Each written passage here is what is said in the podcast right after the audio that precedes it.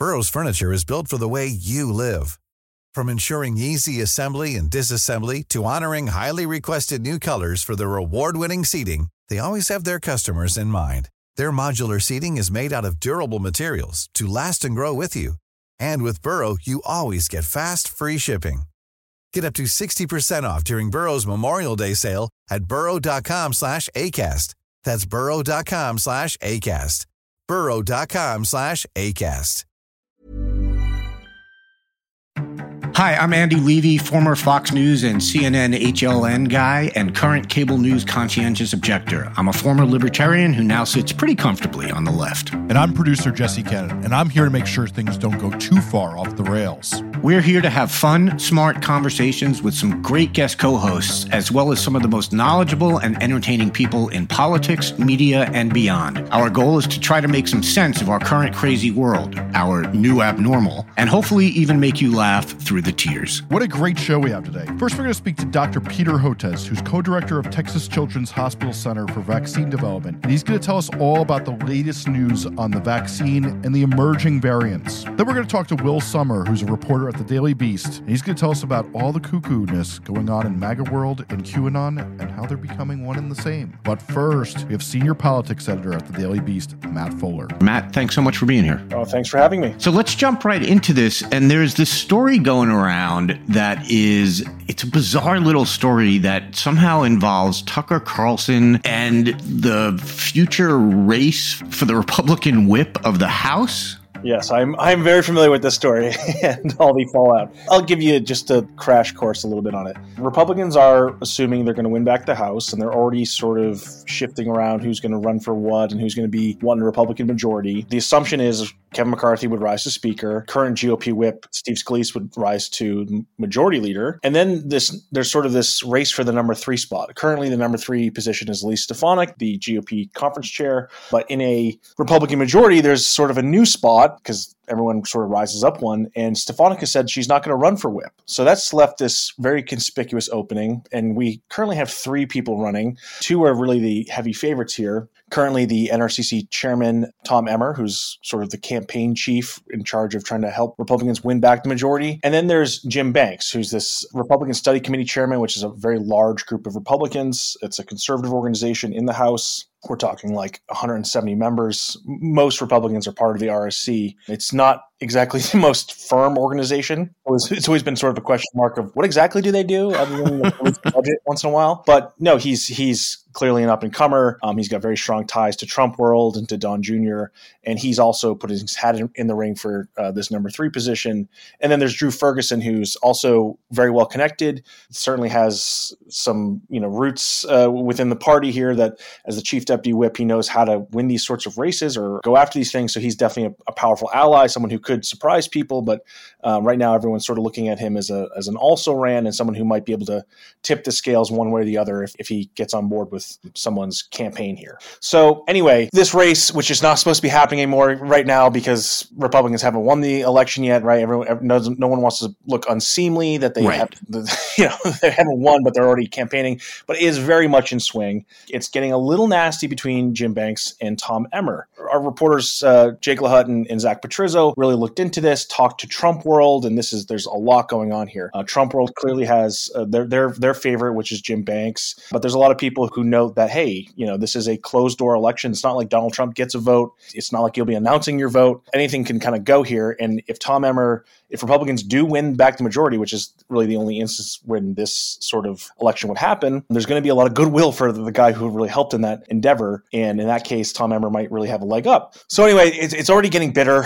And what happened was a GOP strategist, and I'm, I, I really do want to be careful here because there's been all this uh, trying to suss out who the source of, Right. these quotes are and everything. But a GOP strategist noted that Jim Banks, you know, he's always had a little bit of an establishment streak. He's always been wanted to be liked by the establishment. And they said in this quote, they noted that Tucker Carlson's son, uh, they said he was 24, he's actually 25. Buckley Carlson is actually his communications director, which is sort of an odd thing to note, but you know, it caught Tucker Carlson's attention. Information. Once that happened, Tucker, I think, sort of went on the warpath trying to find out who said this quote. He called Tom Emmer on Friday and reportedly said, If you don't tell me or figure out who this quote is, I'm just going to assume it's you. Uh, and I'm going to war, basically. So there's been this great fallout, I guess, from this one quote in this story, but it kind of proves the point of the story, which is that this is already a very bitter fight. Right. Each side kind of has some very powerful allies. Yeah, and it's just so it's now become this thing, and so we've got what passes for celebrities in the MAGA circuit, like uh, your Marjorie Taylor Greenes and your Donald Trump Juniors out there attacking Emmer, and Marjorie Taylor Greene tweeting, "I stand with Buckley," which is just beyond bizarre, but whatever. And, you know, Donald Trump Jr.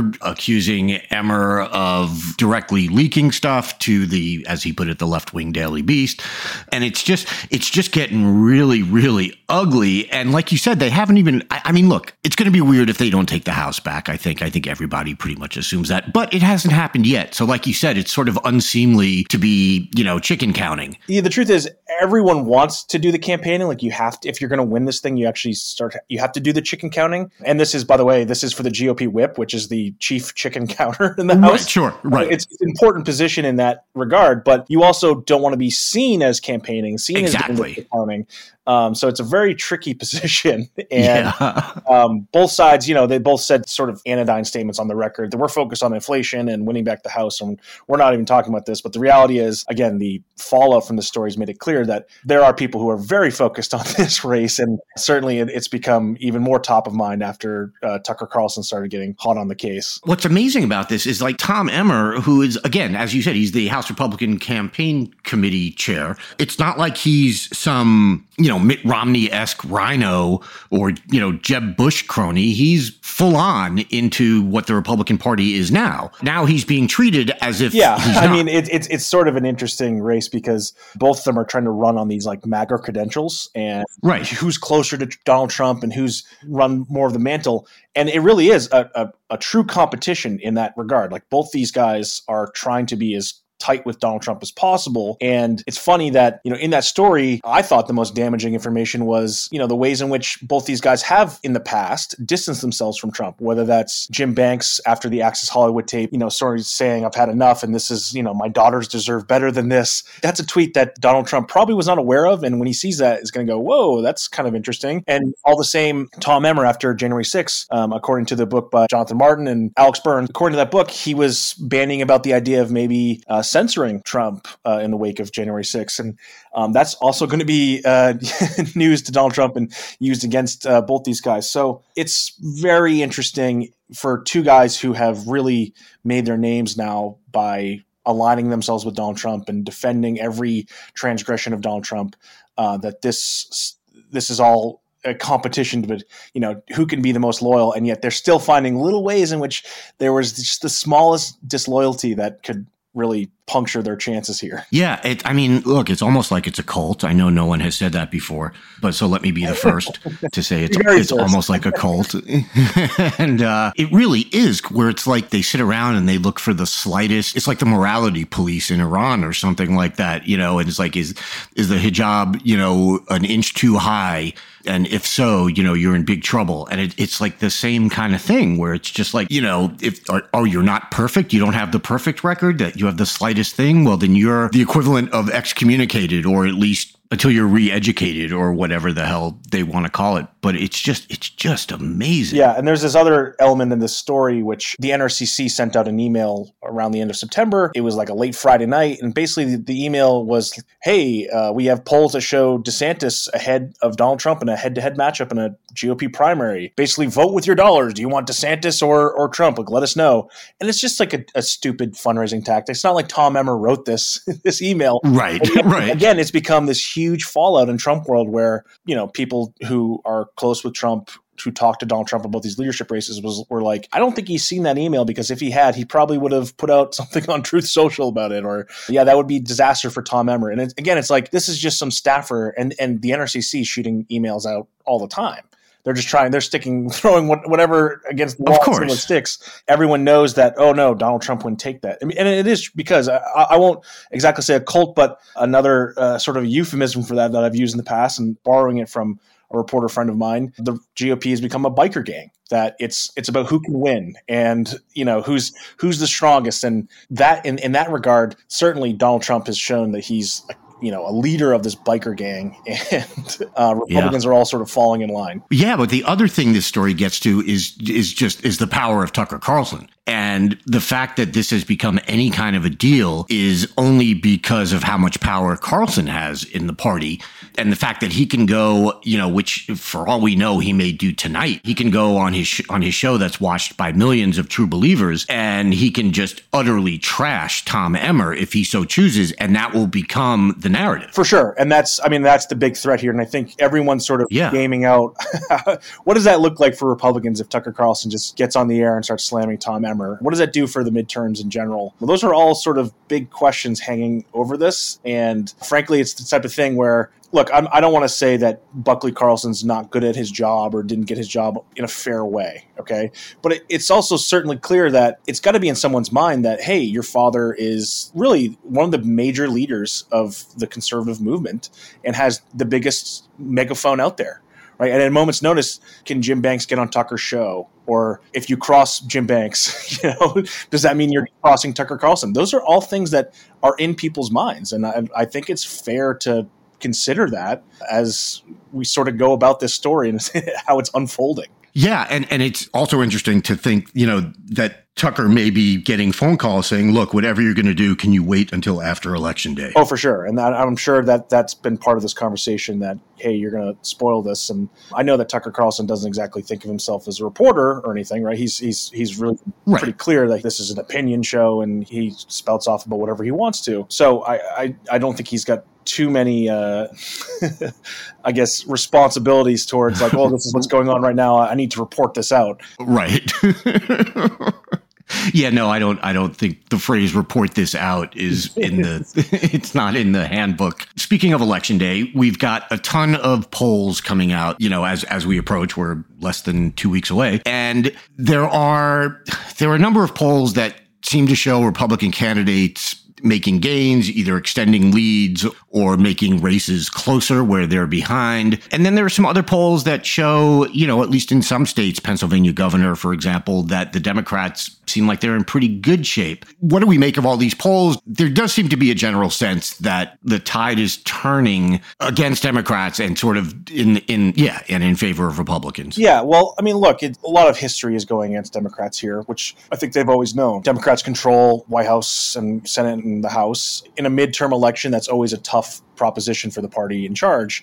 Um, what you're also getting here is these economic concerns, right? And we're seeing that more and more voters are saying the economy is their number one issue. And that really is bad news for Democrats. Democrats do well on issues like abortion, healthcare, guns. They don't do well on the economy. And I'm not saying that one side is better on the economy or another, but I, I, am I can tell you confidently that voters believe Republicans are better on the economy. Right. And I think it's a, close to 20 points. I think it was this most recent uh, poll, it was 47 to 28. 47% said Republicans are better on, on the economy. With people more and more concerned about the economy, if gas prices are going up, the inflation concerns are even higher. That's really really bad news for for Democrats, independents, um, who again you have to be thinking about who are the voters who are undecided right now, right? People who are weighing this issue between Democrats and Republicans and saying, oh, you know, uh, well, gas is up a little bit. I guess I'm going to go with Republicans here. It, this is not the great climate for Democrats when there are real concerns about the economy. I know we have unemployment at three and a half percent. Uh, the stock market still seems to be doing pretty well. Everyone sort of sees in the short term and long term that there is some sort of recession coming. There are real concerns, and obviously inflation is a real concern. Um, it's not just a U.S. concern. We should be clear.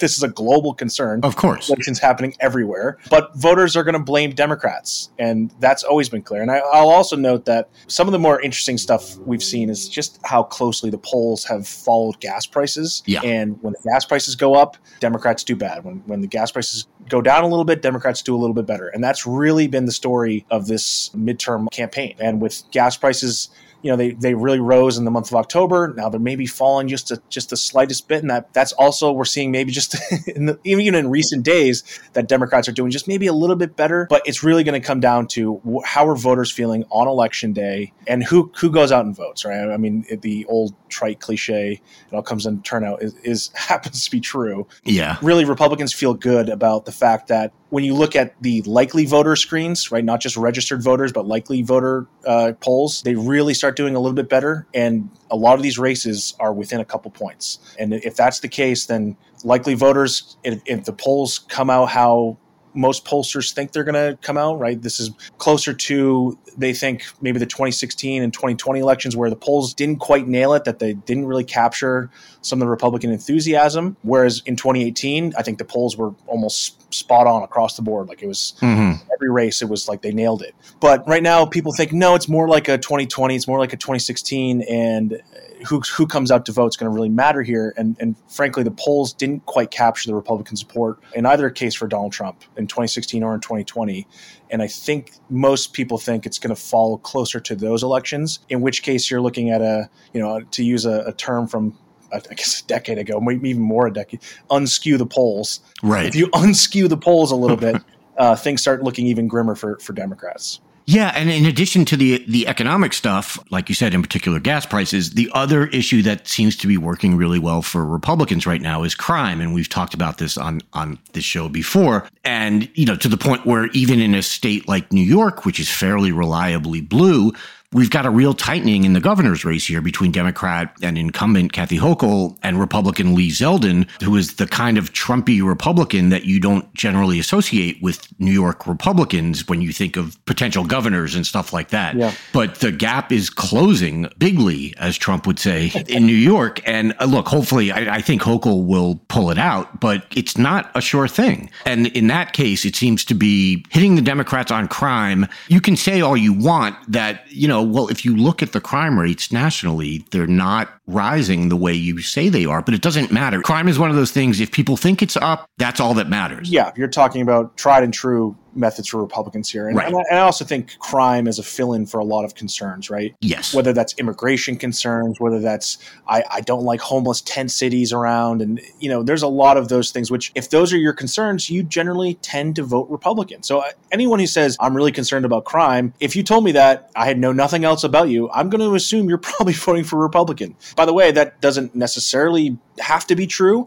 Um, there are a lot of cities right now. I mean, we're, we're watching in, in Portland, Oregon, where that governor race is suddenly tight because there's been a lot of issues with those homeless tent cities and, and crime, and people are actually concerned. This is true in San Francisco, right? Mm-hmm. the liberal bastion of San Francisco. Right. So there there are real concerns, and I, I, don't mean to be dismissive of anyone's concerns about crime. I'm, you know, I'm sure people are truly touched by this issue all the time and feel like we've got to do something about this. But it just happens to be one of those issues that Republicans clearly have an advantage on. If the issues that voters are going to the polls matter most are the economy, inflation, crime, that's really good news for Republicans. If a voter goes to polls and says the issues I care about most are abortion and health care and guns, obviously really good news for Democrats. But it seems like generally the issue that most voters are caring about is the economy, is things like inflation and crime. In fact, I think it was like something like 44% of people said the economy was the number one issue, and then everything else was in single digits. So it's clearly the economy is the big thing here, and crime, I think, is one of those motivators, right,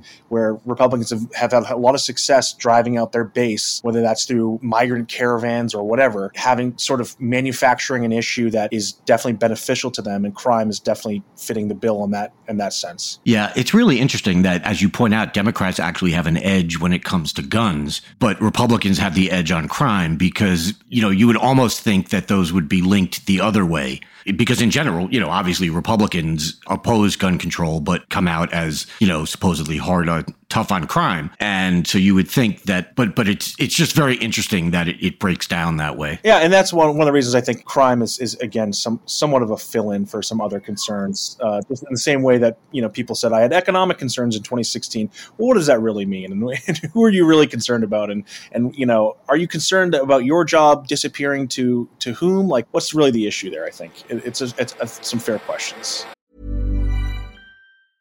Ready to pop the question? The jewelers at BlueNile.com have got sparkle down to a science with beautiful lab-grown diamonds worthy of your most brilliant moments. Their lab-grown diamonds are independently graded and guaranteed identical to natural diamonds, and they're ready to ship to your door. Go to Bluenile.com and use promo code LISTEN to get $50 off your purchase of $500 or more. That's code LISTEN at Bluenile.com for $50 off. Bluenile.com code LISTEN. Hey, it's Ryan Reynolds, and I'm here with Keith, co star of my upcoming film, If, only in theaters, May 17th. Do you want to tell people the big news? All right, I'll do it. Sign up now and you'll get unlimited for $15 a month in six months of Paramount Plus Essential Plan on us. Mintmobile.com slash switch. Upfront payment of $45 equivalent to $15 per month. Unlimited over 40 gigabytes per month. Face lower speeds. Videos at 480p. Active Mint customers by 531.24 get six months of Paramount Plus Essential Plan. Auto renews after six months. Offer ends May 31st, 2024. Separate Paramount Plus registration required. Terms and conditions apply if rated PG. When picking a commerce platform for your business, you have two choices. Or I prefer. Don't you? that's the sound you'll hear when you switch your business to Shopify, the global commerce platform that supercharges your selling wherever you sell, online, in person, on social media, and beyond. Shopify is the best all in one commerce platform capable of handling your business's complexity no matter how big you grow. Step up to Shopify and harness the best converting checkout and the same intuitive features, trusted apps, and powerful analytics used by the world's leading brands like Rothy's, Allbirds, Brooklinen, and so much more. You're probably thinking, sure, but migrating is going to be a headache. Shopify's App Store has the migration apps you need to migrate your products, orders, customers, and more from every major e commerce platform to Shopify. If you're anything like me, you're one of those don't put me in a box people. Everyone who knows me knows I'm a don't put me in a box person. And thankfully, Shopify never will because with Shopify, control of your brand and business is always in your hands from your storefront look to your back office operations. I hate when checking out from an online store and then having to pull out my credit card and type in all those numbers. A Shopify store remembers my shipping address and payment information. So if I'm on the couch and my wallet is on the kitchen counter, I don't even have to get up. Stop leaving sales on the table. Switch your business to Shopify and discover why millions trust Shopify as their all in one commerce platform to build, grow, and run their business. Sign up today for your $1 per month trial period at shopify.com slash abnormal, all lowercase. That's one month for just $1 at shopify.com slash abnormal, all lowercase. Shopify.com slash abnormal.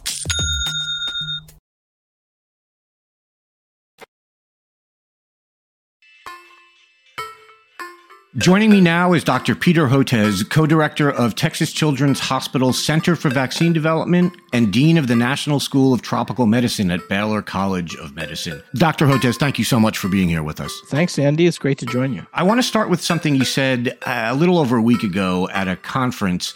You said we need to fix the CDC and put them out in front of fighting COVID, and that, quote, until we do that, we're definitely not ready for another pandemic. What struck me about this is it feels like the fixing the CDC part is an incredibly tough task. As you yourself said in, in that at that same conference, in the battle against COVID, the CDC came up small every time. Yeah, that's right. Starting in 2020, they missed the entry of the virus from Southern Europe into into New York. So by the time people realized all these COVID cases were showing up in emergency rooms in Manhattan and Queens and elsewhere. The virus had been here for for a month at least, probably longer, to come in from Southern Europe and miss. That was totally missed. Then there was no leadership in terms of a response to prevent it from going into the other states. And diagnostic testing was a debacle, and genomic sequencing never got really underway and then there was a problem with there was no modeling and no predictive modeling. I mean we had to look to the universities like the university of washington university of texas austin johns hopkins for all of our our modeling and they just were not ready for prime time in terms of a, a pandemic. And and the point is the US taxpayers are paying I don't know what the number is right now I think around 15 billion dollars a year for this and what are we getting for it? And then you might say well okay then is therefore should we just dissolve the CDC and I would say no strengthen it and modernize it because we really don't have a lot of alternatives. If you look at I mean there's a lot of talk about creating a pandemic threat response initiative in Washington D.C. To which I say, well, didn't we learn the lesson with the Trump administration? That's Washington D.C. is the last place right. on the planet you want to you want to put that. I mean, I think when you know when you look at all the options, I think in my view, the most straightforward and the one that makes the most sense is really strengthening and mo- I call modernizing the CDC. I, I think Rochelle Walensky is a good CDC director. I think she was given the impossible task of trying to do change management at that agency without a lot of help. But if she could, and there could be a concerted effort uh, across the government to fix the CDC and and focus it and have it modernized to do all the things it's supposed to do. I think that's by far the best solution. So, as a layperson, my my sort of my arc regarding the CDC was is sort of prior to COVID. I had, I guess you would call it, kind of the Hollywood view of the CDC. All these, you know, unbelievably smart people who don't care at all about politics, working to keep us safe every day from exotic diseases that turn my organs into lime jello. And honestly, post the beginning of the pandemic, I sort of have the opposite view of them. And I'm guessing I'm far from alone on this on all sides of the political spectrum. You know, obviously, look, the right wing has their own insanity, but I know plenty of people on the left who don't think that the CDC is up to the task. So, you know, pre pandemic, your view was shared by many of us. And by the way, when I served as U.S. science envoy in, in the Obama administration for the Middle East and North Africa, CDC was was the gold standard, right? I mean, that was every country in the Middle East and North Africa aspired to build its own version of the CDC and emulate the CDC. And for a lot of things, they've always done a great job. You know, if you have a foodborne outbreak in Minnesota, that's who you want on top of this. Or if you have, you know, a new respiratory virus outbreak of small size, I think they just couldn't make the mid course correction to deal with something as vast and extensive and deadly as, as COVID 19. And I think that took everybody by surprise because that's what they were set up to do. And, and no question in the beginning, you had the Trump White House meddling. But on the other hand, the White House has been meddling in federal agencies since the founding of the republic, right? right. So right. that shouldn't be too new. And and certainly the people that Trump brought in in the West Wing didn't make things any easier by downplaying the severity and claiming it was a hoax or saying that the hospital admissions were catch up in elective surgery and all this kind of nonsense. But it still should have held up better and and even after you know the Biden administration came in they still didn't seem to be on top of it and and I think Yeah. Rochelle Walensky the CD Dr. Walensky the CDC director has rightly pointed out that there needs to be a significant change and and I think some of the criticism has been they're too focused on getting the papers out and the MMWR, the morbidity mortality weekly reports. They're not they can't move in real time to uh, adjust and do mid-course corrections and and so I think the one thing I would say is put the emphasis on giving the CDC director the personnel and funds to make that happen. Number one. Two, if you need to bring in some outside people to advise her, that's fine. Next, don't rely on her to do it all by herself. She's going to need help from people who really understand what they're doing. Many ha- may have to come from outside the agency.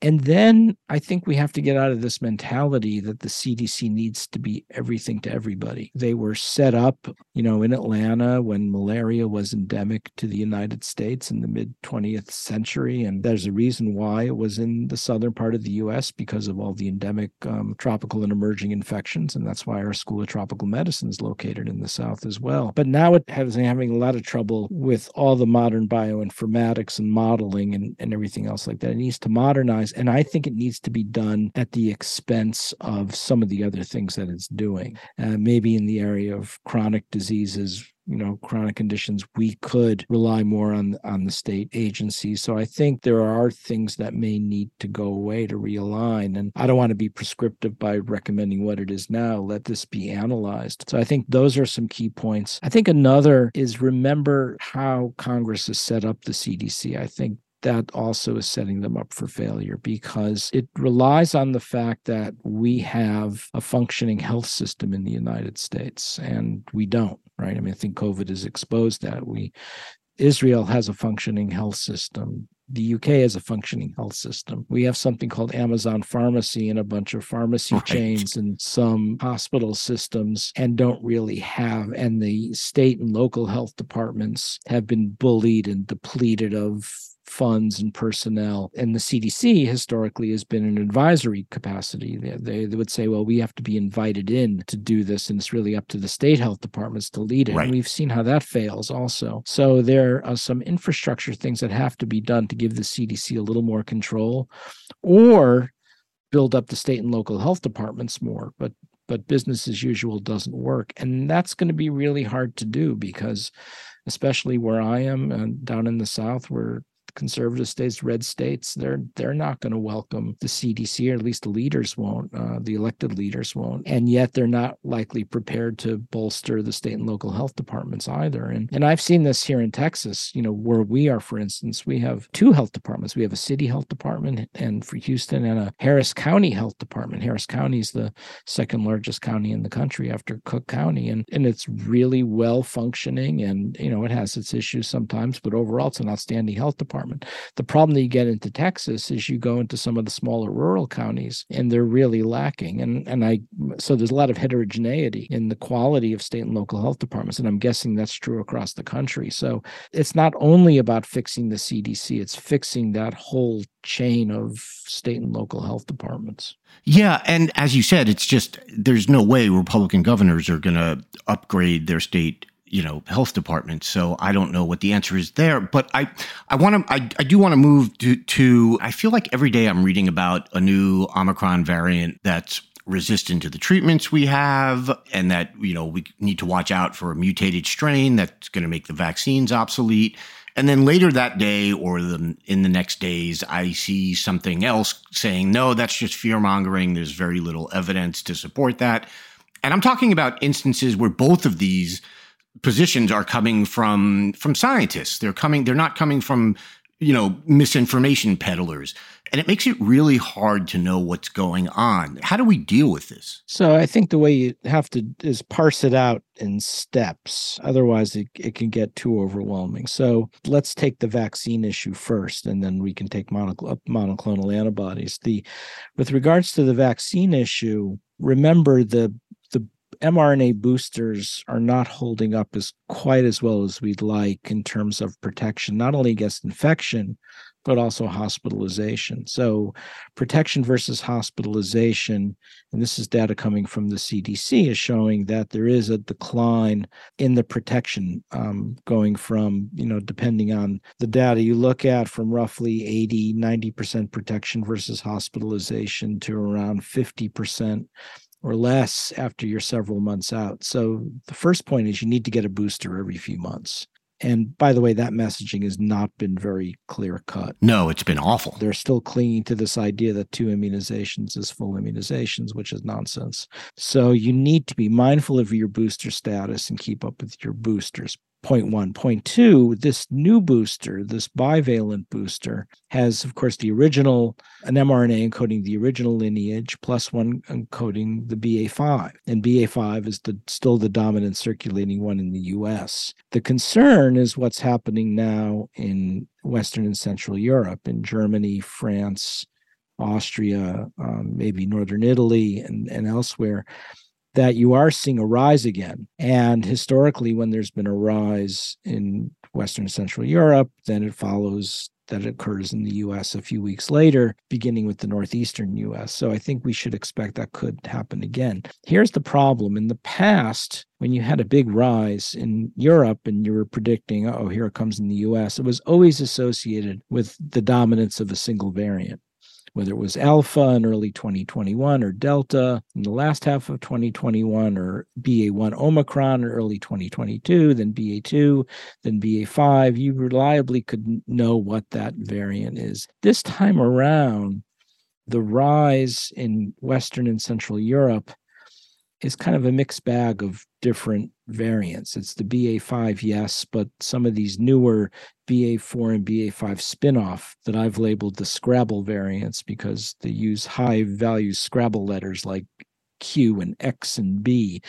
Um, and we'll see if that name catches on. And and so the problem here now is the rise is not associated with any one obvious variant. So what's going on? Is it I don't know? Is it you know some you know I talk to people like Mike Osterholm and Eric Topol and uh, others a, a lot on, on a regular basis. They're saying maybe there's some behavioral change component, maybe you know Oktoberfest and things like that.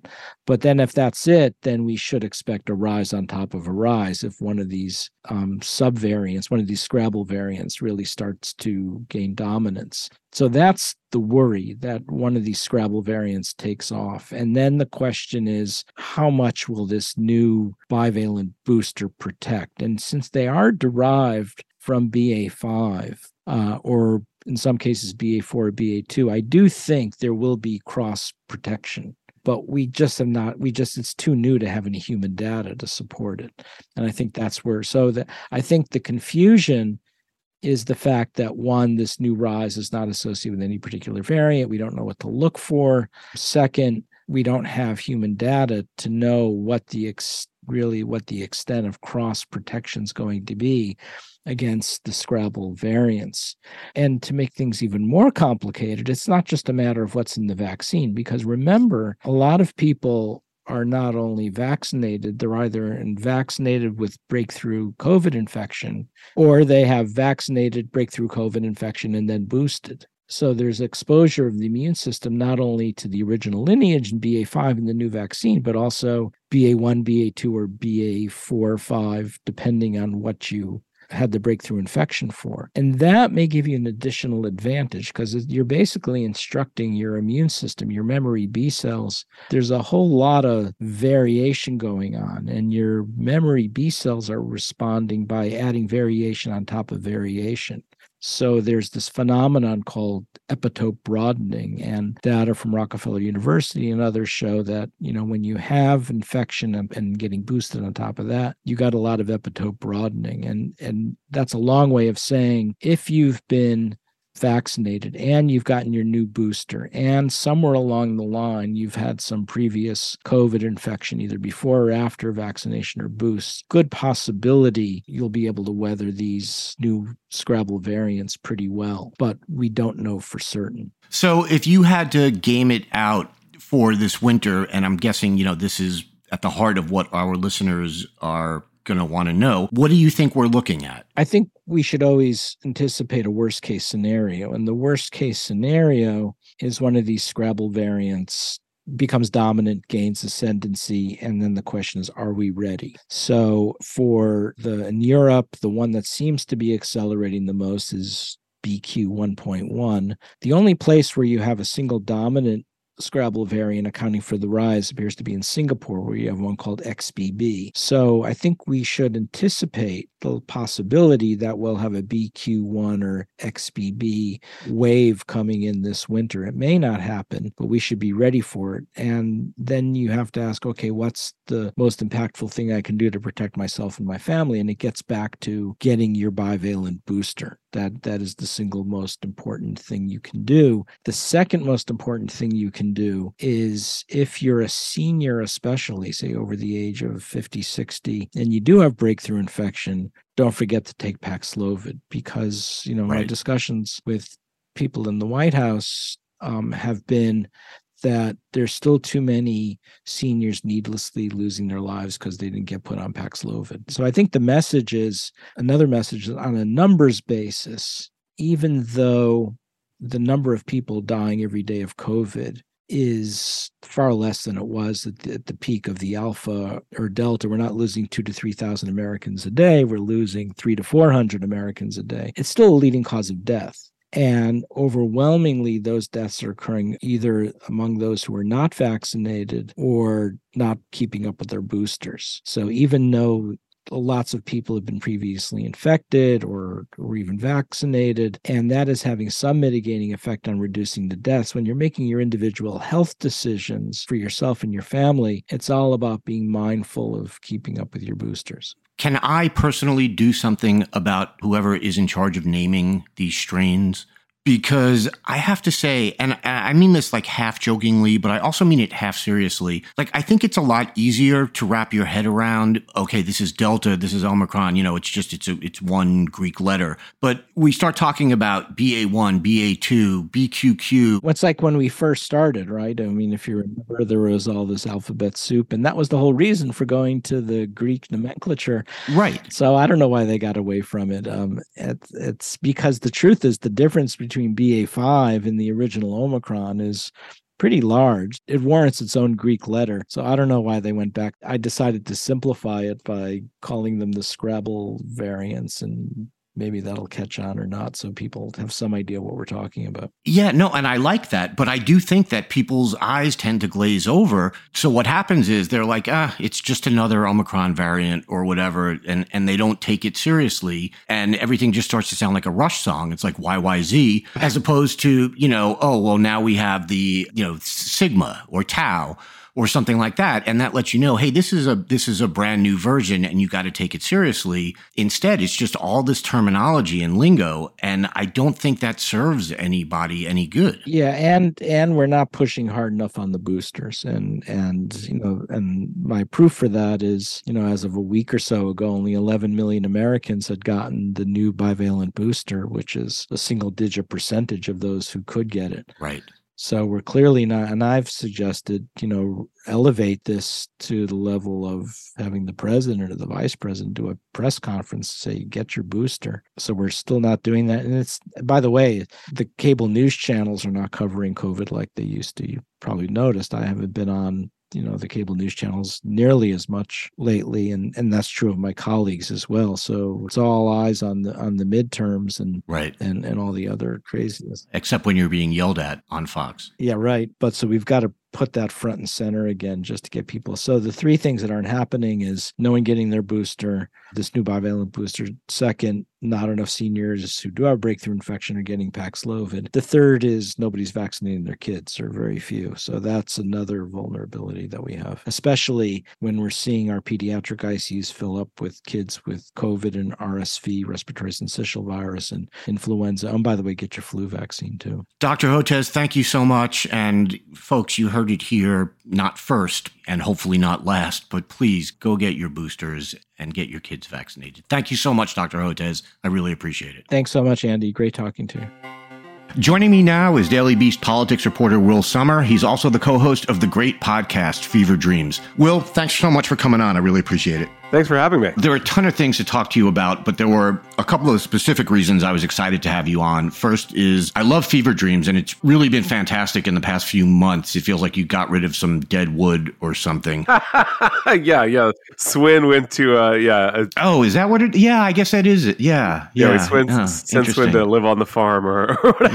Yeah, I hadn't even thought of it, but you're right. That is the reason. It's it's he's no longer there. The second reason I wanted to have you on is a piece you wrote for the Beast last week titled "Anti Woke Superhero Movie Blown Up in Million Dollar Con," and I thought, first of all, whoever wrote the headline, chef's kiss.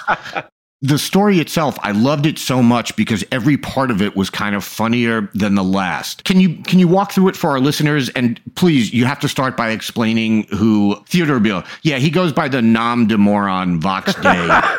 I have loathed him for years, but he's thankfully he's not a household name. So start with explaining who he is. Yeah, well, you know, it's funny you mentioned that that you know you've loathed this guy for years because he really is kind of one of these sort of deep right wing internet characters who, you know, when you start looking into this stuff, ends up being a pretty pretty prominent figure. He's really been at play for a while. I mean, he was so this is a guy, as you said, he's a blogger named Vox Day, or you know, that's his his pseudonym, and he has this army of fans, and they they sort of originally coalesce around a lot of the the social justice warriors are ruining my geeky hobby kind of issues. And so he was like a big Gamergate guy. He did a lot of stuff about like, oh, the comic books are too woke. They tried to do a coup essentially in these science fiction awards. And so he has this kind of thing over and over. And I should also say, I mean, that makes him sound, I think, relatively harmless Well, you know, he's also he has this history of kind of racist statements and saying women shouldn't have the right to vote, and just kind of a vile personality all around. Is is is I guess you, you know the the foreknowledge you need going into this. Yeah. So he decided that he was going to do a the headline aptly puts it an anti woke superhero movie because this is, as you said, this is one of those guys who you know he gets mad if a woman wins a Hugo Award in science fiction. You know he's jumping out the window if that happens, and same for comic books, and it goes back to the video games to Gamergate, all that stuff you just said. So he then decides that he is going to crowdfund a superhero movie called was it Rebels Run? Rebels Run, exactly. So he had put out these comic books that were called Alt Hero, and sort of if the if the echo around the alt right, uh, you know, is obvious, you know, that's no accident. And so these are sort of like they're heroes, but rather than fighting, you know, like a supervillain who wants to blow up the world, they're fighting cancel culture and like you know UN troops who are out to arrest conservatives. And one of them is surprised the the breakout star is the sexy lady named Rebel, who's sort of a Confederacy themed superhero. She's like a country girl. She wears a like a Confederate flag flag uh, bustier. And so then this goes so well that they say, well, let's crowdfund a movie around Rebel and sort of, you know, show these wokies in the MCU what's up. He raises a million dollars and which was above the target that he had set because he is, of course, a heterodox thinker. And by that, I mean a racist, sexist, homophobe. And his fellow free thinkers who somehow all freely think the same bigoted things give him this money to make this movie. And he has the money. Then he says, all right, I'm going to put this money in S escrow. He gives it to this dude basically? Like yeah so he raises this money where he raises a million dollars. And so you know i think that alone is a sign that these are a bunch of trolls on the internet but they have like some amount of power um and size that they can raise a million dollars. And so then he says well this money is going to be used. He kind of works out some uh, some financial arrangements with some investors and they say well if you can raise this money you know we can then use that as a deposit and then we'll loan you an additional three or four million. And, and i have to say from the trailer it looks like higher budget than you know the average conservative movie fair. Because of his sort of past controversies, it seems unlikely that he was going to be getting a loan from like Bank of America. And so right. he has to go to this company that says, we're banking the unbankable. And so his company transfers the money to them in escrow. But unbeknownst to him, the guy who runs this company is, according to an indictment that's still being worked out, is a big time fraudster in many, many ways, uh, including crypto. He's making fake crypto mining rigs and he's kind of cutting deals for PPE in China. This is kind of at the height of COVID. Um, and so suddenly right. Vox Day comes and he says, Hey, here's a million dollars. Uh, hold on to this for me.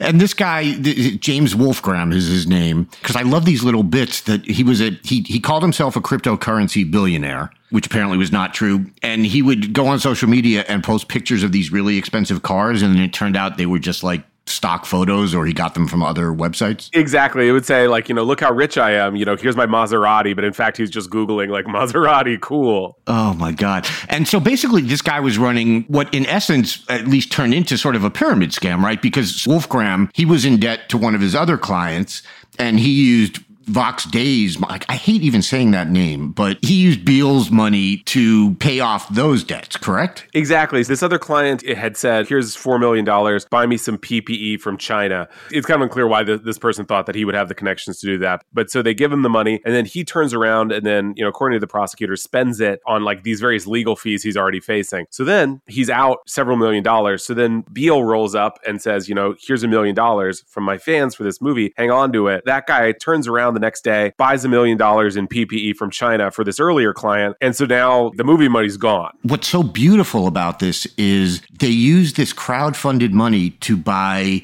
goods from a country that all these people hate to fight a disease that all these people think aren't real. Yes. yeah, you know, honestly, this might be a, a, Robin Hood situation. They're they're spending it to uh, to buy PPE. Certainly, perhaps I think many people consider that a better use than uh, than for Rebels Run. I mean, for real. And and then the, the sort of the topping on this Sunday of awesomeness is Beale's response to this. He says after this all comes out, he says, "quote I strongly suspect that this whole thing was a targeted operation intended to break our community." So, in other words, it's not I'm a gigantic dummy who gave a million dollars to a con man. It's the usual. It's they did this to us because they fear us or whatever. Exactly. Well, I, you know, I should say this guy has this whole community. They call him something along the lines of like the evil lord of the evil legion, and his fans are his minions. And so he's got this community, and he's claiming, oh yeah, you know, people are really out to destroy us. You know, I didn't get into it in the article because you know he just didn't have any evidence for it, but he sort of has since become paranoid about everyone else involved in the movie, and so you know, this is all, I want to say, this is all taking place in 2019, 2020. Now it's 2022, and people start saying, like, hey, where's that movie we paid for? And so that's why after this indictment came out, he sort of explained what happened to it. But then we have to place this in the context of a larger push in conservative media to make more movies. So, like, Breitbart is producing movies, and Ben Shapiro's company is producing movies. So, what struck me as a, a funny anecdote was I mean, this guy, very, I, I think, off putting guy to even people who agree with him ideologically. And he's constantly picking these like one sided feuds with bigger conservative figures. So he was like, my producer was just constantly egging me on saying, You don't want Ben Shapiro to beat you, do you? God. Uh, absolutely amazing. So, are we going to sadly, are we living in a world that just doesn't have a Rebels Run movie? Is this just gone forever, do we think?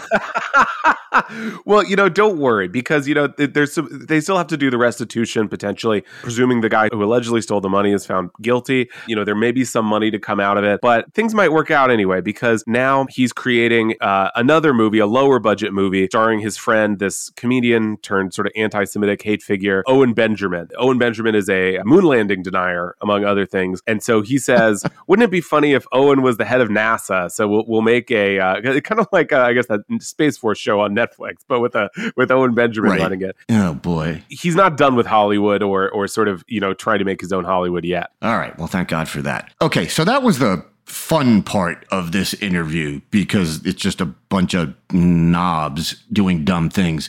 But unfortunately, as you know better than most people because you cover this stuff, you get into the scary parts of this. And that leads me to something that took place over the weekend. What was this thing called the Great Awakening? So this is a sort of a traveling road show of fever swamps, the craziest kooks on the right from all different sort of points of view. I mean, you have a lot of QAnon people, you have some kind of like washed up, kind of like C-list Trump world figures, you have like uh, some really hardcore evangelicals, you have like COVID people and sort of, you know, hydroxychloroquine people, and they're all kind of jammed together. You know, they've done, I don't know, maybe a dozen, maybe more at this point, and each one is kookier than the last. I went to, I think the first one last year in Tulsa, Oklahoma, and that was nutty. Um, I had to get through security because they thought Antifa was going to come like trash it in this suburb of Tulsa. I mean, it is a really crazy experience, and it's run by this guy who's kind of a Tulsa businessman named Clay Clark. It's sort of like if Gary Vee was uh, into hydroxychloroquine. Oh, God.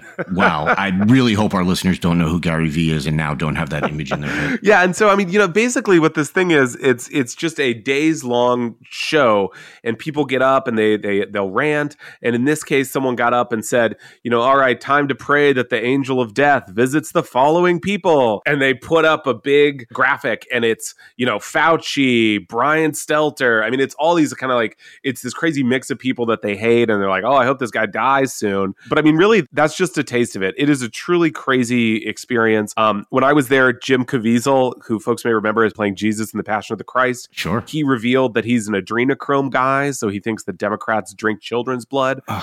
I saw Lin Wood perform, so this kind of lawyer about town, um, big QAnon guy, and he he was like had the house. I thought they were going to go kill the Queen because he was like, "Tell it to the Democrats, tell it to the House of Windsor," and the crowd just went nuts. I mean, it is really, I think, bang for your buck, maybe like the craziest experience you can have right now in the United States. So this is, and I think I misidentified it as the Great Awakening. The Great Awakening is is the overall catch-all term for what they think is happening or going to happen. I guess Reawaken America is the name of this traveling roadshow. So the way that this goes from like the nutty, kooky, funny you know realm into the scary is the is the, the people who sort of align themselves with this movement and in fact i think the republican gubernatorial candidate in pennsylvania doug mastriano was scheduled to speak at this last event He was, yes. Yeah. So Doug Mastriano, the Republican nominee, I mean, this is a guy who really has his fingers all over different kinds of fringe connections. He was scheduled to speak. He didn't show. I think it's a little unclear why he wasn't there. But yeah, I mean, so he was supposed to be there. I mean, this is a truly, truly crazy event. And I think it is is just a sign that you know increasingly we're seeing the lines blur between uh, Republican officials and Republican politicians and and stuff that would just be you know in past years, uh, even back in 2016, 2018, just way too crazy to touch. And now these people are seen as some voters to court. Yeah, and I'm looking at you know some of the other names of people who at least were supposed to be there, and it's the you know it's the Roger Stones, the Peter Navarro's, Eric Trump. I don't know if he ended up showing up or not, but these are people who were scheduled to speak. And that gets us to Michael Flynn, the erstwhile national security advisor and, you know, full on election denier. And you wrote a piece like three or four days ago about a new group that he's putting together called One More Mission. That's right. Yeah. So Michael Flynn has become, after 2020, he's become really sort of the face, maybe the, the most prominent face of election denial. And, you know, he's a big QAnon QAnon guy. So he has all these kind of projects going on, and, and he's a big Reawaken America guy. So this one more mission group, he's teamed up with Patrick Byrne, who is the founder of overstock.com, weirdly enough. And so is very wealthy. And he's he's really into these kind of various election denial schemes. So their group, America Project, is funding this other group called One More Mission that really is very vague about its Michael Flynn connections, but its goal is recruiting police officers and veterans and other first responders to get them to monitor the polls. And so they really kind of, as I said, they kind of cover up their connection to Flynn and Byrne. There they just say, oh, you know, this is just one more mission, is saving American democracy. But certainly in my experience from talking to them, they're really kind of covering up the fact that this is, uh, you know, just sort of another election denial attempt on their part. In covering up these connections, they seek to sort of portray themselves as nonpartisan and sort of like you would think, oh, that's great. We need poll watchers. You know, these are people who will make sure that everything's running smoothly when in fact they are there for a very specific purpose. Exactly. From talking to them, there's a lot of like vague talk about, you know, like American democracy is in trouble.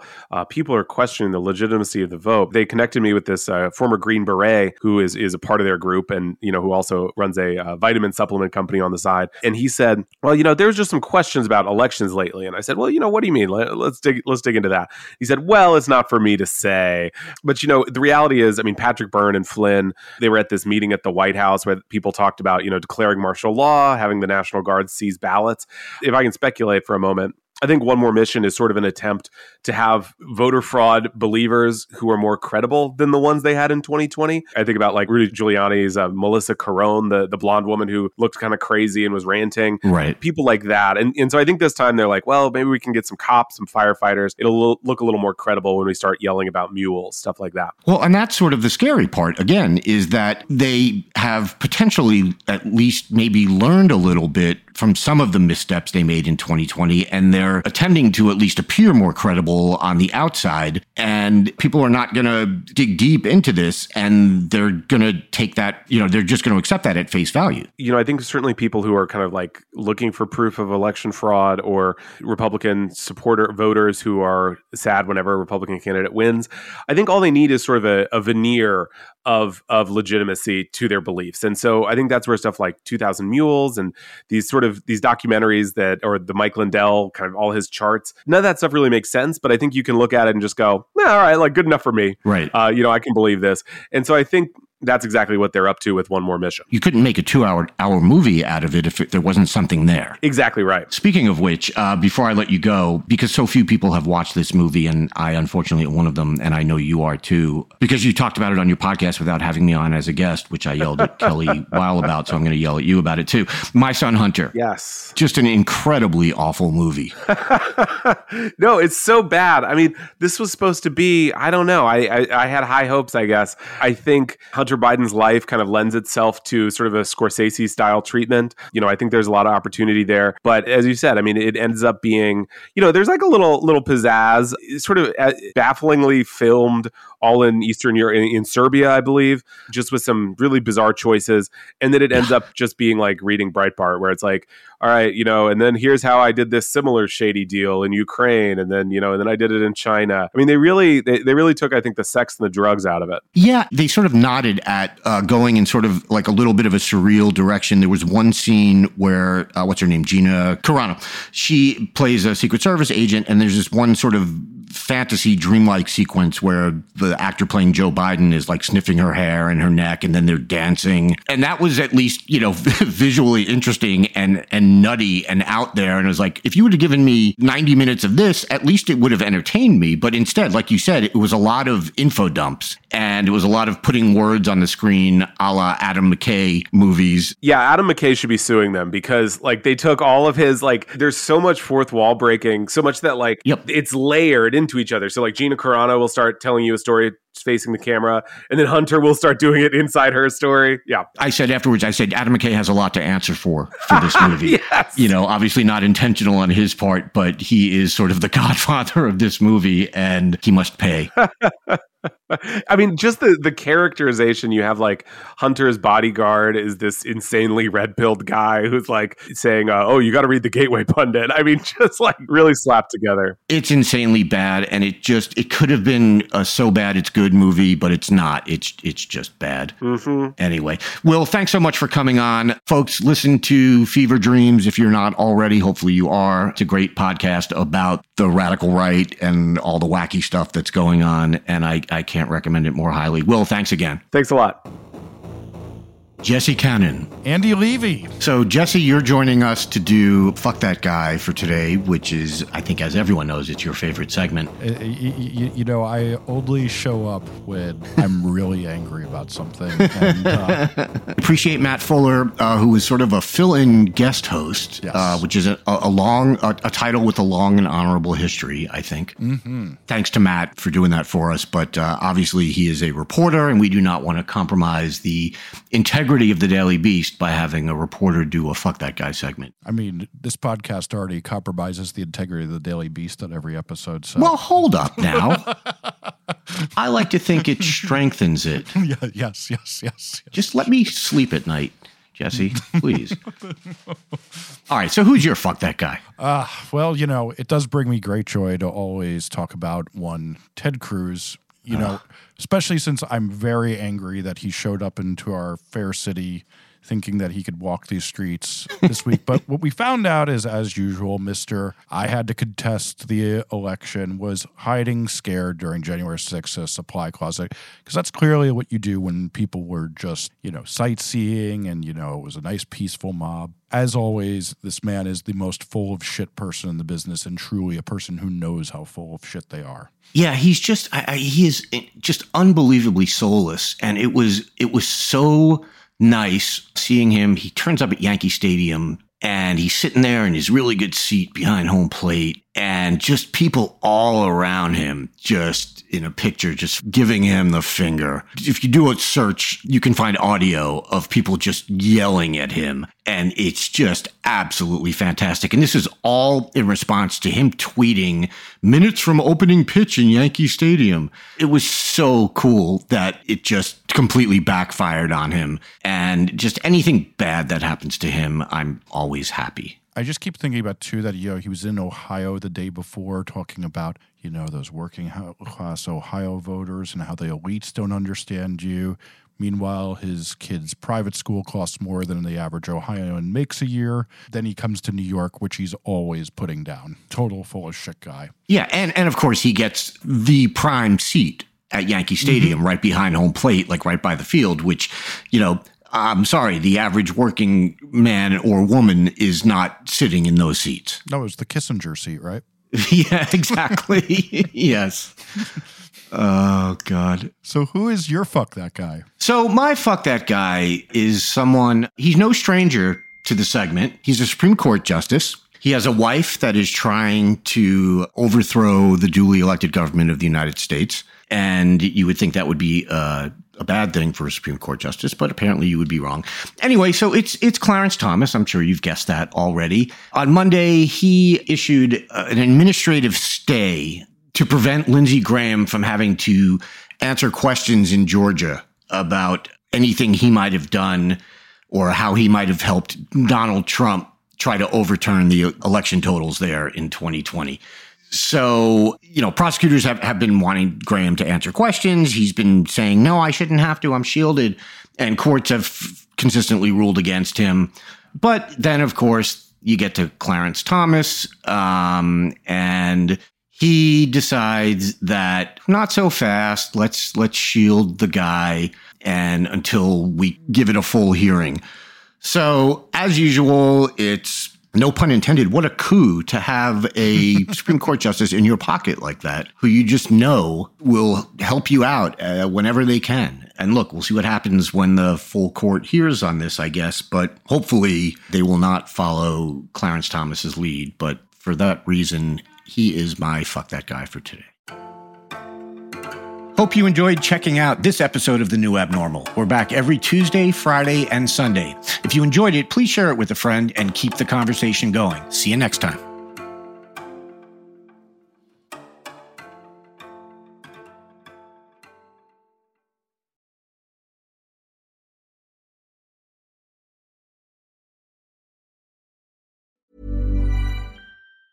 Planning for your next trip?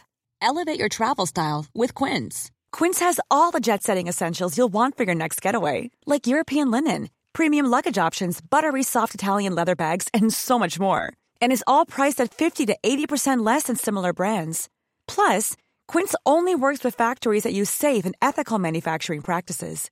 Pack your bags with high-quality essentials you'll be wearing for vacations to come with Quince. Go to quince.com slash pack for free shipping and 365-day returns.